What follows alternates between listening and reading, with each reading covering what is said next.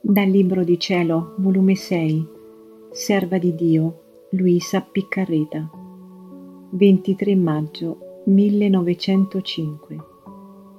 Per non sentire turbazione, l'anima deve ben fondarsi in Dio.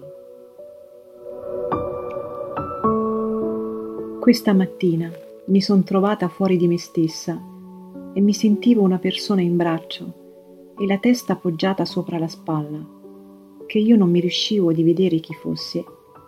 Quindi l'ho tirato per forza dicendogli Dimmi almeno chi siete. E lui Io sono il tutto.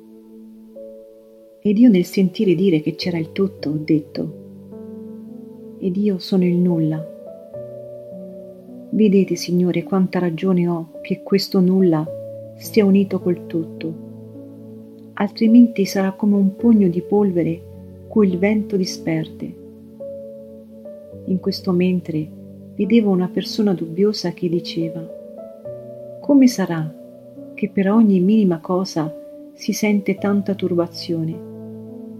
Ed io, da una luce che veniva dal benedetto Gesù, ho detto Per non sentire turbazione, l'anima deve ben fondarsi in Dio e tutta se stessa tendere a Dio come ad un sol punto e guardare le altre cose con occhio indifferente.